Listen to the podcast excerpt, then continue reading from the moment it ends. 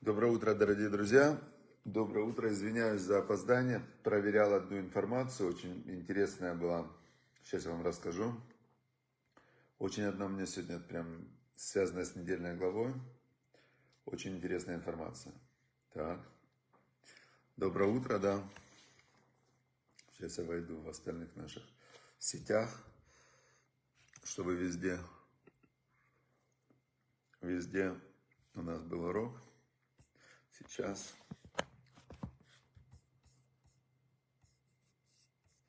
Так, и осталось только войти в Аикра в Телеграме. И все будет отлично. Так, Телеграм, Ваикра. О, у нас добавилось много новых подписчиков. Вчера я проводил живое мероприятие в Иерусалиме. Было 50 человек. Вот многие из них уже были в группе, но добавились. Так, отлично.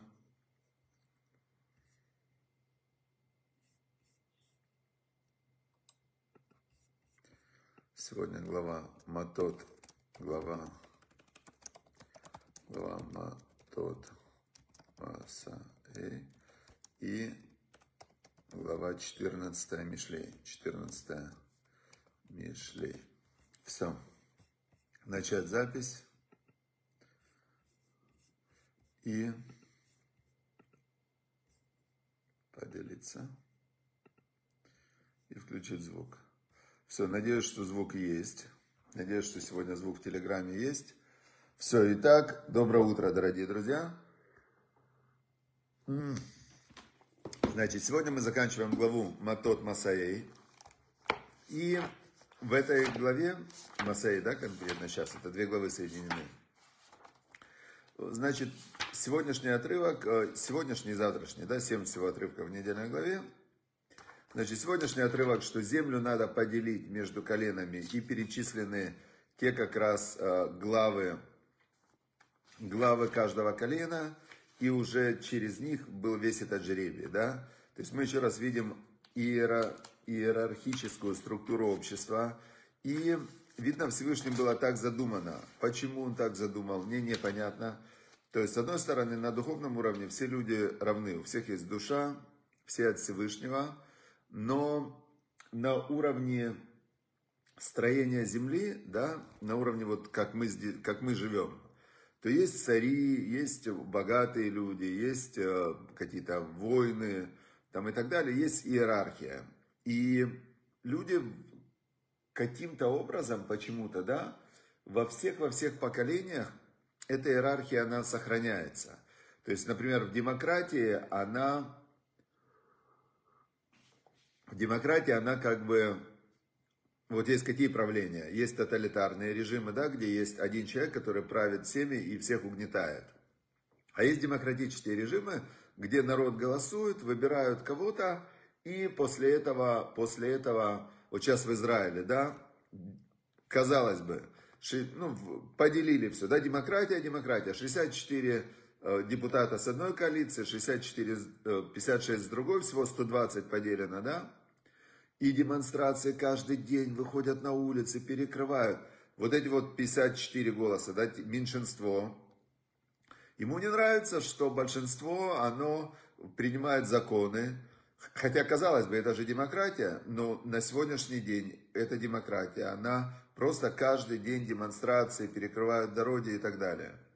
В, там, в Белоруссии тоже, да, тоталитарный строй. Вот он захватил власть, перестрелял всех тогда бандитов, да, своих соперников. Все, кто появлялись эти годы, садил в тюрьму. Вот он сидит уже, он уже еле дышит, этот э, Лукашенко, да. Нет, он власть не оставляет, тоталитаризм, больше всего милиции на душу населения.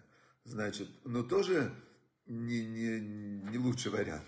В общем, ну так Всевышний задумал. Он задумал, что общество устроено иерархическая структура, и большая часть, 99,9, 99 десятых, 99% и 99 десятых находятся под властью какого-то 0,1%, 120 членов Кнессета, каких-то там правительства, а если это тоталитарное общество, то один какой-то непонятный персонаж, который непонятно откуда взялся, и что он был Путин этот подполковник или КГБшник был, да, который его просто поставили конкретно над страной. Вот Ельцин и вся его там окружение поставили, и все, и он с тех пор сидит и всех вот так вот держит вообще всю, весь мир, да, можно сказать, пугает. В общем, но так Всевышний задумал специально, чтобы мы не расслаблялись. И вот здесь, э, когда делили землю Израиля, сказал Всевышний, как поделить, как э, кому что дать. Хорошо.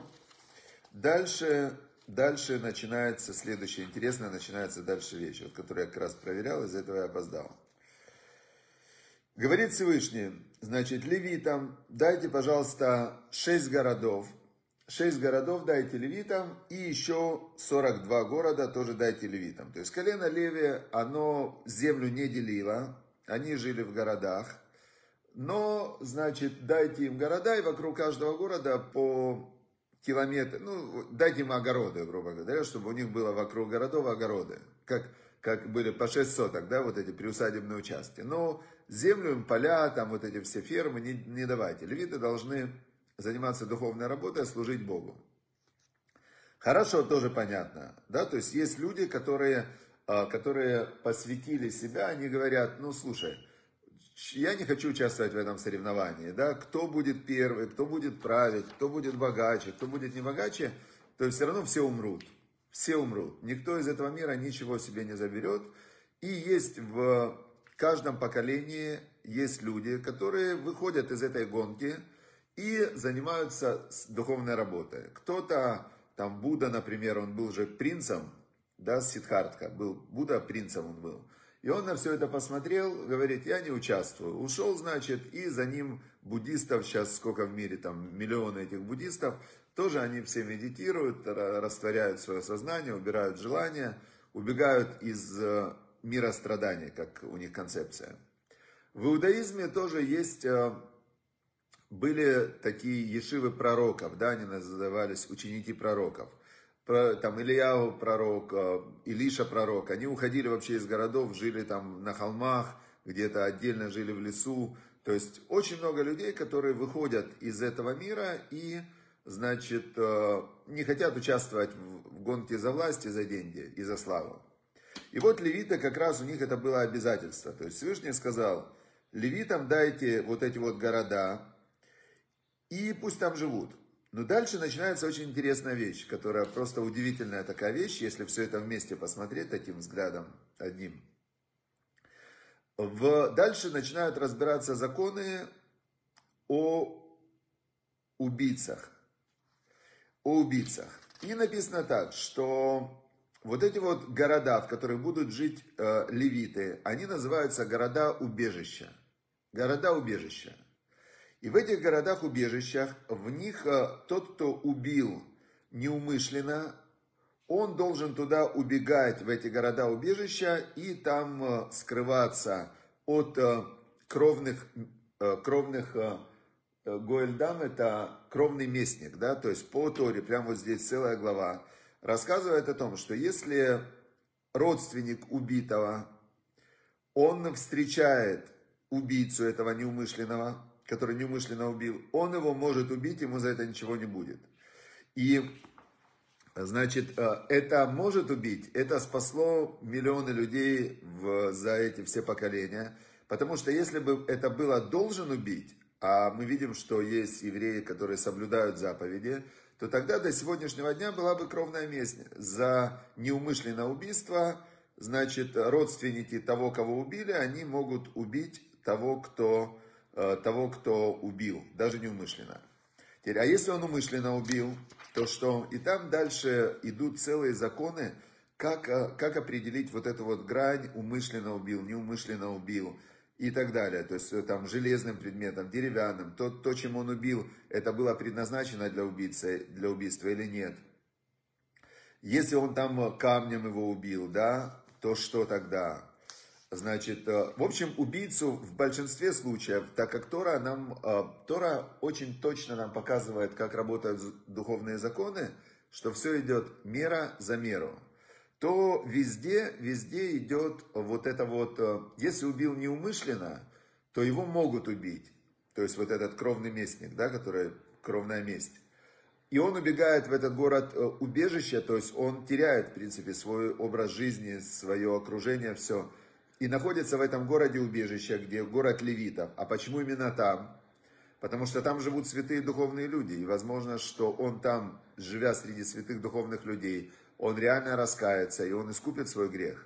Потому что то, что он убил умышленно, неумышленно, возможно, возможно, значит, э, все равно была какая-то у него, э, у него была какая-то его внутренняя проблема, и он э, из-за того, что он того убил неумышленно, он теперь теряет весь свой образ жизни и так далее, и он там будет исправляться среди духовных людей. Но дальше, дальше интересно, что если он убил умышленно, то говорит Всевышний, что невозможно, значит, если умышленный убийца кого-то убил, то его обязательно нужно убить. То есть, или это кровный местник должен его убить, или его должны убить по суду. Но он говорит Всевышний прям прямым текстом, что убийца не может, значит, не может остаться безнаказанным. И он не может остаться безнаказанным, значит, сейчас я секунду хочу найти, вот до какого момента неумышленные убийцы будут находиться в этих городах-убежищах, пока не умрет первосвященник того поколения, то есть пока не сменится какая-то духовная, там, духовный цикл. Если выйдет э, убийца из э, вот этого города-убежища, куда он убежал, и его найдет этот кровный местник за пределами города-убежища, значит, э, то кровный местник может его убить и не будет на нем вины за убийство. Теперь Тора опять же нам говорит, что невозможно, чтобы человек, например, не дай бог, у него, вот сколько сейчас происходит этих вещей, там кто-то на машине, какой-то чиновник, депутат сбил там маму с ребенком, не дай бог. Ну, чуть ли не каждый день вот такие объявления, что где-то пьяный депутат или там а, полицейский или какой-то чиновник или сын чиновника сбил маму с ребенком. И вот представьте ситуацию – папа этой, муж этой мамы с ребенком, или ее отец, или брат, и он смотрит, что тот, э, значит, условно досрочное освобождение, и он выходит через год и опять ездит пьяный на Мерседесе по его городу. То есть Тора нам говорит, что если муж этот убьет этого чиновника, то это, это понятно, нету на нем крови, потому что ну как это, ну вот представьте, что чувствует человек, у которого в пьяном виде убили его жену и ребенка, а он потом, значит, э, убийца спокойно ездит, отдыхает. Теперь, значит, если он выйдет из этого города, то кровный местник может его убить. И дальше написано, и не берите кофр ленефеш роцех, не берите искупление за душу убийцы, э, потому что он злодей, умышленного убийцы, он злодей, и он должен, единственное для него искупление, это его смерть. И, значит, э, дальше, дальше это все написано у нас. Говорит Всевышний, не, как бы, не оскверняйте землю, не оскверняйте землю тем, что вы э, сохраняете, ну, что на нее проливается невинная кровь. И, значит, э, будет это все искуплено. Вся невинная кровь будет искуплена, говорит Всевышний. Теперь очень интересно, что я то, что я смотрел, я опоздал. Я когда это прочитал, я думаю, интересно, вот отменили смертную казнь. Например, в той же России, я смотрел статистику по России, удобнее это просто, ну, набрал, сколько в России убийц, убийств. Оказалось, что отменили смертную казнь 20 лет назад, и за эти 20 лет умышленные убийцы, которые убивали, их не казнили. То есть, ну, ну убил, ну и что, типа, ну убил он 5 человек, ну и там Э, рас, расчленил и съел. Ну, пускай посидит спокойно, пусть живет. Теперь, сколько в год в среднем было убийств? В среднем было убийств за год около 10 тысяч. То есть от 7 до 15, до 13. Значит, за 20 лет возьмем было убийц умышленных 200 тысяч. 200 тысяч. Теперь получается, что в Перте вот есть э, устная Тора – Написано, за что в мир приходят, за что в мир приходят разные наказания. То есть глобально в мир за что приходят наказания. И написано так, за то, что убийц э, не судят по суду и не, э, не, как бы, не наказывают по суду. Кстати, интересно, вот правильно, неумышленное убийство, это не, оно не то же самое, что умышленное убийство. Допустим, из 200 тысяч, 100 тысяч было умышленных убийств, 100 тысяч неумышленных. Так вот, написано в устной торе, что если в стране оставляют умышленных убийц в живых и не, не казнят их по суду, за это приходит на страну что? Война. Прям конкретно, это 2000 лет назад написано, что как наказание на те страны, в которых умышленных убийц оставляют в живых, приходит война. Вот мы видим, как духовные законы работают на уровне государств, на уровне то есть э, очень логично, очень понятно, очень, э, что все идет очень равновесно, мера за меру. И точно так же э, Всевышний говорит, что там за гомосексуализм, например, да, приходят эпидемии. Почему? Что это значит? Вот страна легализует гомосексуализм.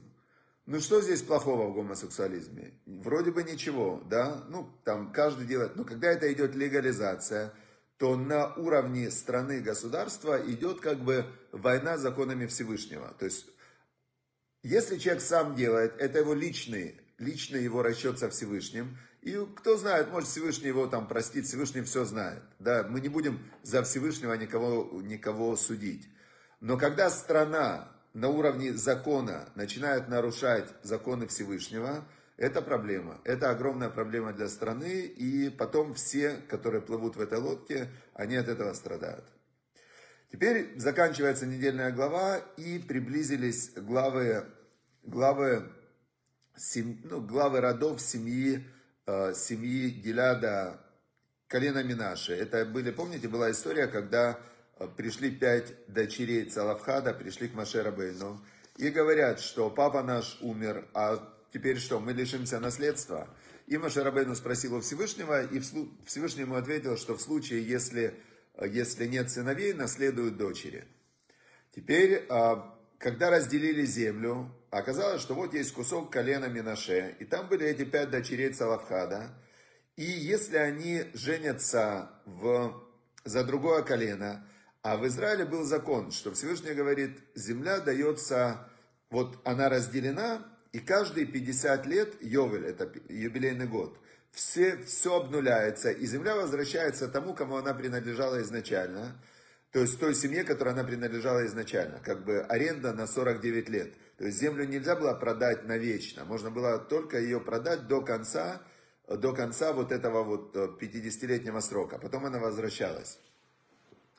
И получается, что приходят э, из семьи, вот э, из колена Минаши, и говорят, смотрите, вы создали сейчас ситуацию, при которой, если они сейчас выйдут замуж за, э, за другие колена, то когда потом будет 50-й год, кому земля будет возвращаться?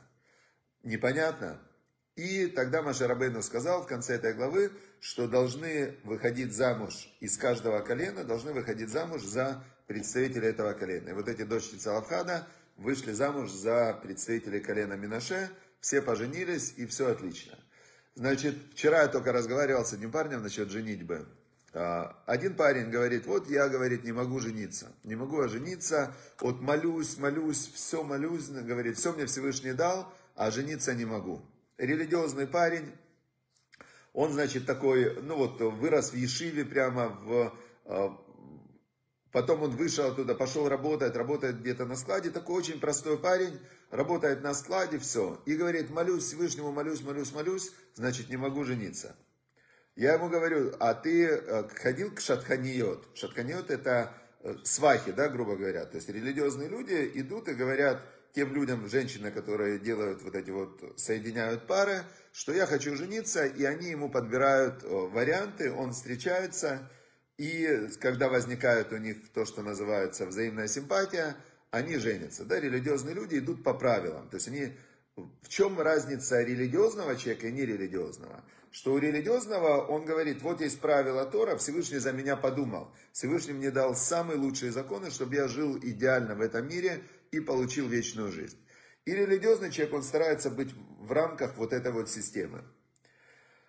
В, по системе надо жениться, на мужчине заповедь жениться, обязательно все. Я ему говорю, ну, странно, говорю, ты молишься, и все тебе Всевышний дал, работа у тебя есть, там, все, все ну, он не сказал остальные вещи, что он просил. А жениться ты не можешь. Он говорит, не могу. Я говорю, а как ты, Шатканиот, сформулировал запрос? А, и он мне говорит, Всевышний в нужный момент даст мне жену. Но я, говорит, сейчас молюсь, молюсь, но пока не дает, даже встреч нет. Я говорю, хорошо, Говорю, а как ты сформулировал свой запрос, какая девушка тебе нужна?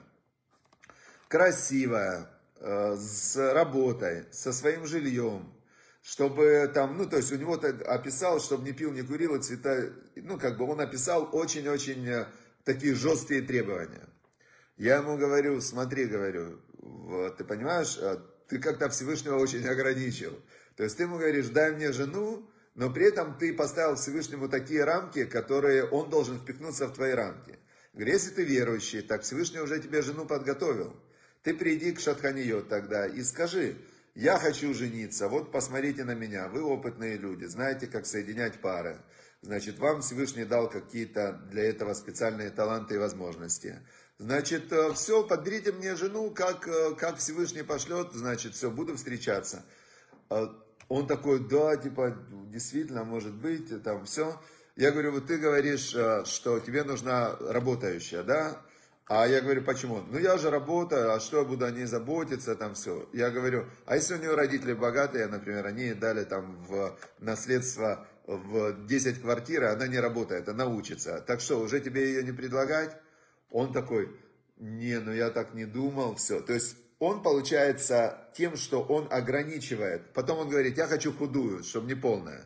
Я говорю, а скажи, пожалуйста, если ты потом на ней женишься, она родит детей пополнеет, так ты что, с ней разведешься? Он, нет, не разведусь. Я говорю, так что ты устанавливаешь вот эти рамки, которые Всевышний должен впихнуться в твои рамки? Твоя рамка, Шулханарух, ты должен жениться. Тебе уже 30 лет, а ты должен был жениться в 20 лет.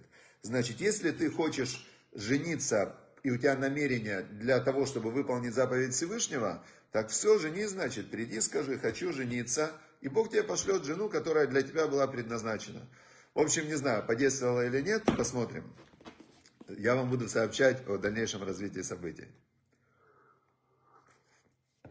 Значит, 14 э, глава Мишлей, очень длинная глава в притчах, и поэтому я взял сегодня первых три отрывка, первых, три, первых четыре отрывка, ну, сегодня будет чуть дольше, перед шаббатом, значит, э, ничего. Значит, э, первый отрывок, э, он очень известный. Хахмот нашим банда бейта, воевелет беядеет арсена. Значит, мудрая, мудрость женщин, дословно, строит дом ее, а глупая и велет, это которая скептическая, скептическая такая, скептицизм, критицизм, и велет это от слова улай. Беяде это арсена. Своими руками его разрушает. Значит, обычно этот отрывок его объясняют как, что действительно мудрая жена, она строит свой дом, она делает так, что муж всегда делает то, что она хочет, она ему дает советы, она не устраивает ему истерику. В общем, умная жена, она умеет рулить своим домом, а глупая, она своими руками его разрушает. И в классическом комментарии приводится как пример жена Кораха, которая настраивала Кораха против э, Моисея, против Машера Бейну, и Корах погиб, жена его погибла, все умерли. А жена была он бен Пелета, тоже он был в заговорщиках вместе с Корахом. Она ему говорила, не иди, не иди выступать против Машера Бейну. Он говорил, нет, я пойду. И она вместо того, чтобы с ним спорить, она вечером его накормила, напоила, спать уложила, и, значит, утром, когда пришли э, его друзья-заговорщики, она вышла с распущенными волосами, они убежали, и, значит, э, он остался жив, единственный из этой банды заговорщиков. Это ее приводят как пример э, умной жены, которая своими руками свой дом строит. Но вообще в притчах, когда речь идет о жене, да, вот кто найдет доблестную жену, цена ее намного выше, чем жемчуг – Везде, когда говорится про жену, то более глубокое объяснение, кто такая жена, это интеллект человека. У каждого из нас в голове сидит э, не одна жена, а сидит 10 разных субличностей. И эти субличности, они или же они внутри головы, человеку рушат ему, ему жизнь и мозг, или же они ему наоборот помогают и выводят его на правильный путь. То есть у каждого человека есть внутри негативная часть, которая его постоянно провоцирует на негатив, на депрессию, на какие-то там, э, в общем, жизни в радости и так далее, на гнев, на раздражение. И у каждого есть внутри некие субличности, которые ему говорят, что типа посмотри вокруг, как все хорошо, слава Богу, вот поучи Тору, все будет хорошо. Теперь, значит, вот здесь, мне кажется, если мы с этой точки зрения сейчас посмотрим на следующие отрывки, то нам будет понятно, что все-таки здесь больше про интеллект говорится. Умная жена свой дом строит. Хахмот нашим, мудрость женщин строит дом. То есть у каждого человека в любой ситуации практически есть возможности улучшить свою жизнь. А если он, все начинается со способа мышления. Ник Вучич, без рук, без ног, построил супер-мега жизнь в его ситуации – миллионер, жена, четверо детей, написал четыре книги, э, выступает перед всем миром, вдохновляет людей. То есть в его ситуации он мега личность, да? Почему он таким стал? Способ мышления. Есть люди, которые с руками, с ногами, с тремя высшими образованиями, и они просто разрушают себя изнутри своим мышлением и рушат себя, и рушат своих близких, и все у них плохо, все у них ужасно, и они не могут там из дома выйти, все. То есть это способы мышления.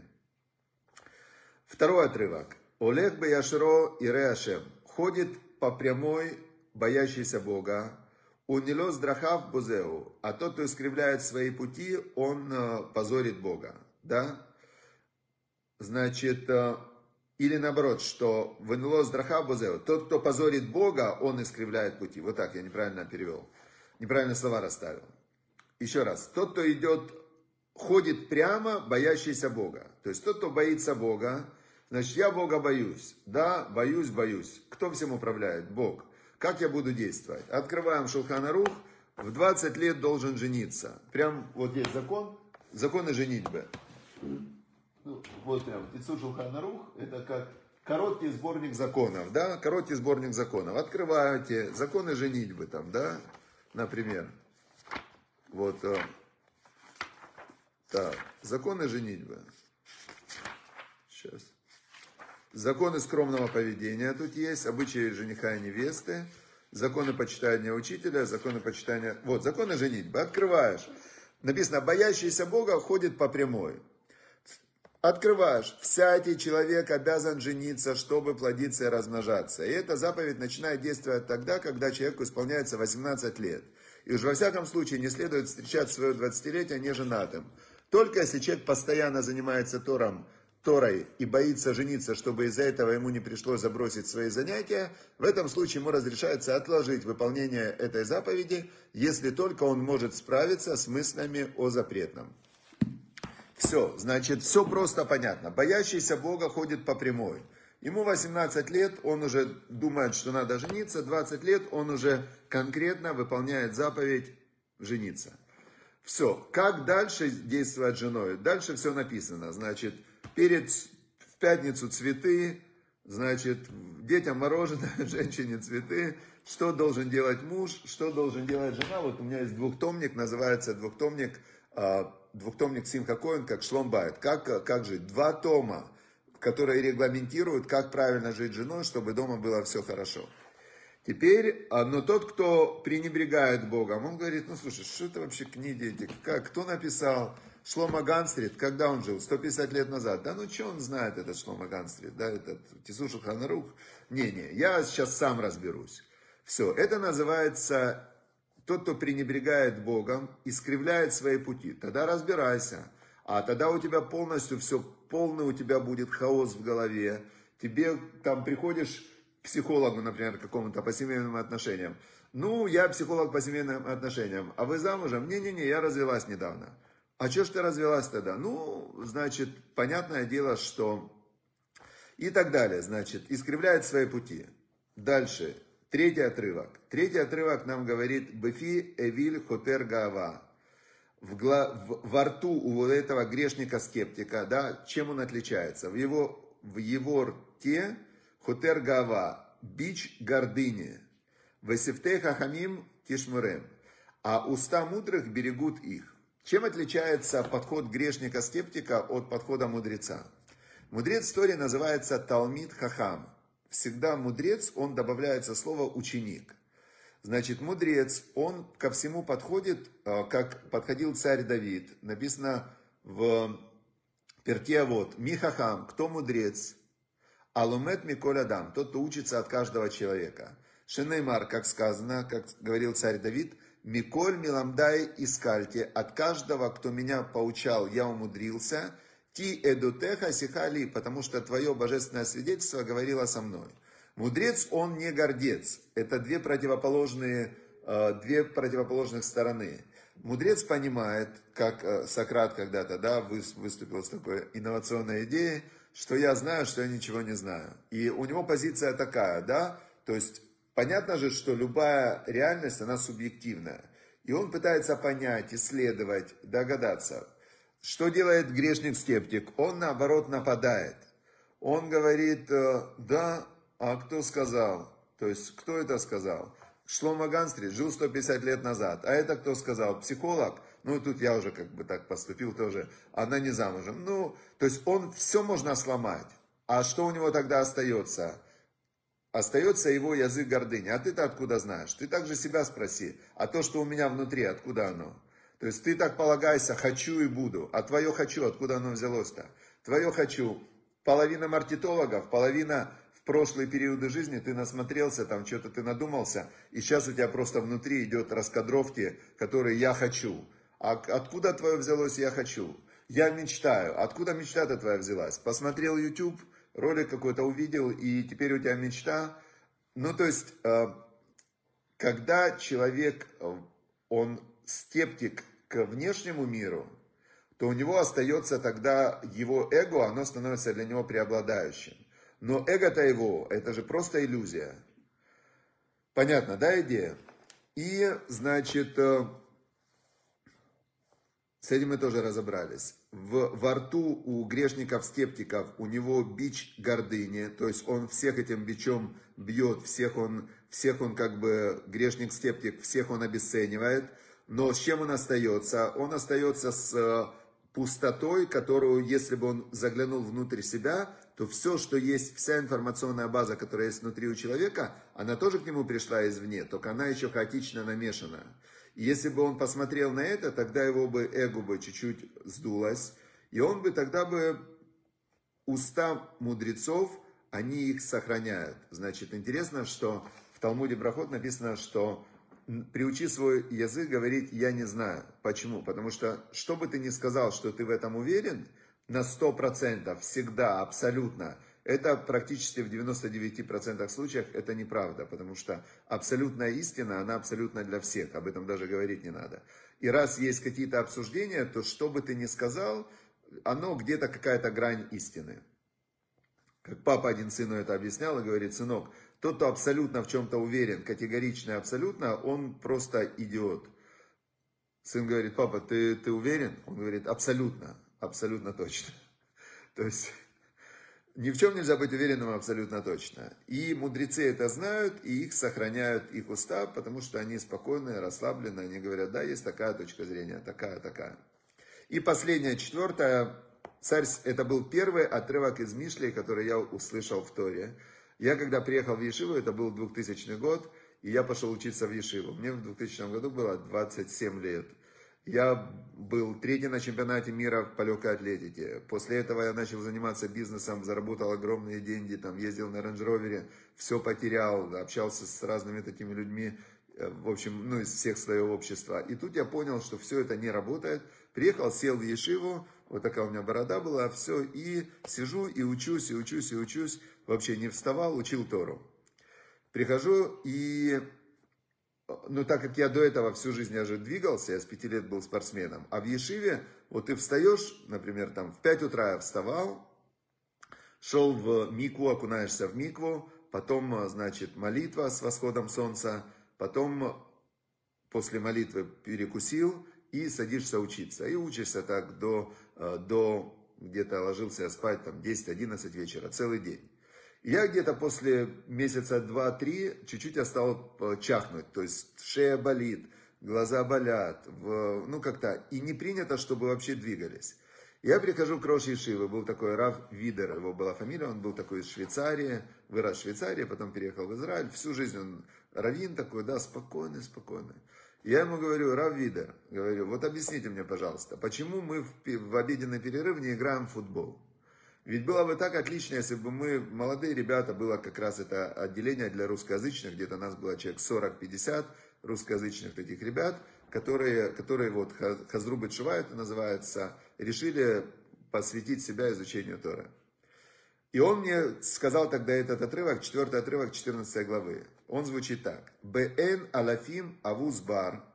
Когда нет быков, значит быков, то ясли чисты. Вот если у человека в доме, у него есть э, место, которое там сарайчик такой, да, и если он туда быка заведет, то бык, понятное дело, он э, много ест, у него есть там выделения, его все эти бычьи, значит, и сарайчик будет грязный. Так если нету быков, то вот этот сарайчик, он чистый, но много, э, много силы, от, много прибыли, да, много прибытка от силы быка. Но при этом, если будет бык, раньше же как было, на быке можно было и землю пахать, в плуг его можно запрячь, и в телегу его запрягали, перевозили там разные вещи. То есть бык это было и, и работа, и пахать можно. Ну и в итоге можно было, и этого быка можно было и съесть в конце концов. То есть он, он был бы очень много мяса, можно продать его там тонна мяса. И он мне говорит, смотри, какая вещь. Если, говорит, вы молодые ребята, там, 25-27 лет, вот сейчас ты что хочешь? Я говорю, ничего, спать. Значит, потому что когда ты целый день сидишь, учишь Тору, то у тебя как бы твоя животная эта часть, она притухает. И поэтому понятен этот закон, что в 20 лет надо жениться, только кому можно не жениться. Кто целый день учит Тору, и то, если у него нет мыслей о, о женщинах. Потому что если у него много силы, у него сразу же идут гормоны, мысли о женщинах. Если мысли о женщинах, то он уже Тору нормально учить не будет. Теперь, если ты чувствуешь, что у тебя Тора, она всю твою силу направила на духовность, тогда ты можешь пока не жениться, да, то есть ты как бы занимаешься духовной работой, и это важно. Теперь, но если ты этим не занимаешься, то тогда, тогда тебе надо жениться. Теперь, что он мне ответил этим? Физическая сила, она человека заставляет, а, заставляет куда-то ее вкладывать. И, и он говорит, если вы сейчас начнете футбол играть в перерыв, то вы уже после перерыва не вернетесь. Вы как начнете бегать, вы и после перерыва вы убежите куда-то все.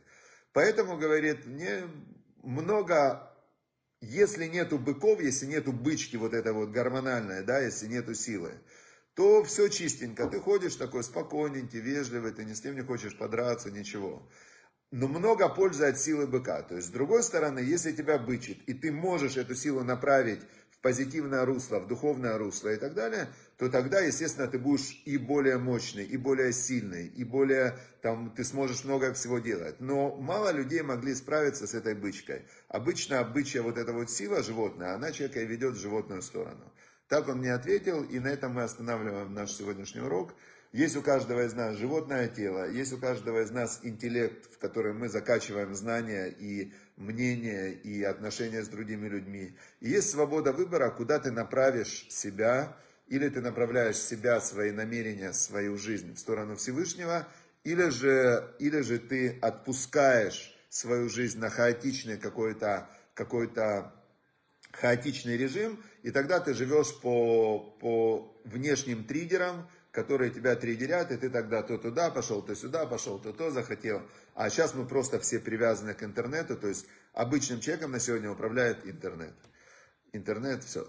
Вам удачи, успехов, дорогие друзья, чтобы шаббат шалом, чтобы было у вас у всех э, хорошее внутреннее состояние, чтобы каждая заповедь это как свеча. И каждый раз, когда вы делаете заповедь, то вы зажигаете свечу. Тора это свет – и путь жизни – это нравственное увещевание, чем мы и занимаемся. Мы пытаемся наладить свою моральную дисциплину и свою жизнь направить по правильному руслу в сторону Всевышнего. Все, удачи, успехов. Сейчас самое время, самое время сейчас написать свои выводы, да, как раз вот, э, не быкуваты, да. Сейчас самое время написать свои личные выводы, инсайты, потом эти инсайты как-то закрепить, помолиться Всевышнему, попросить то, что вам нужно, и помолиться, чтобы у других людей сбылись их молитвы, это важнейшее правило. Та мера, которую человек меряет, меряет ему с неба. Если вы хотите, чтобы Всевышний вам помогал, чтобы Всевышний выполнял ваши просьбы и так далее, то начните с того, что точно такое же поведение направьте на других людей. Помолитесь за них, выполните чьи-то просьбы, дайте кому-то помощь и так далее. И та мера, которую человек меряет, меряет ему. Все, удачи, успехов и шаббат шалом до воскресенья. Счастливо.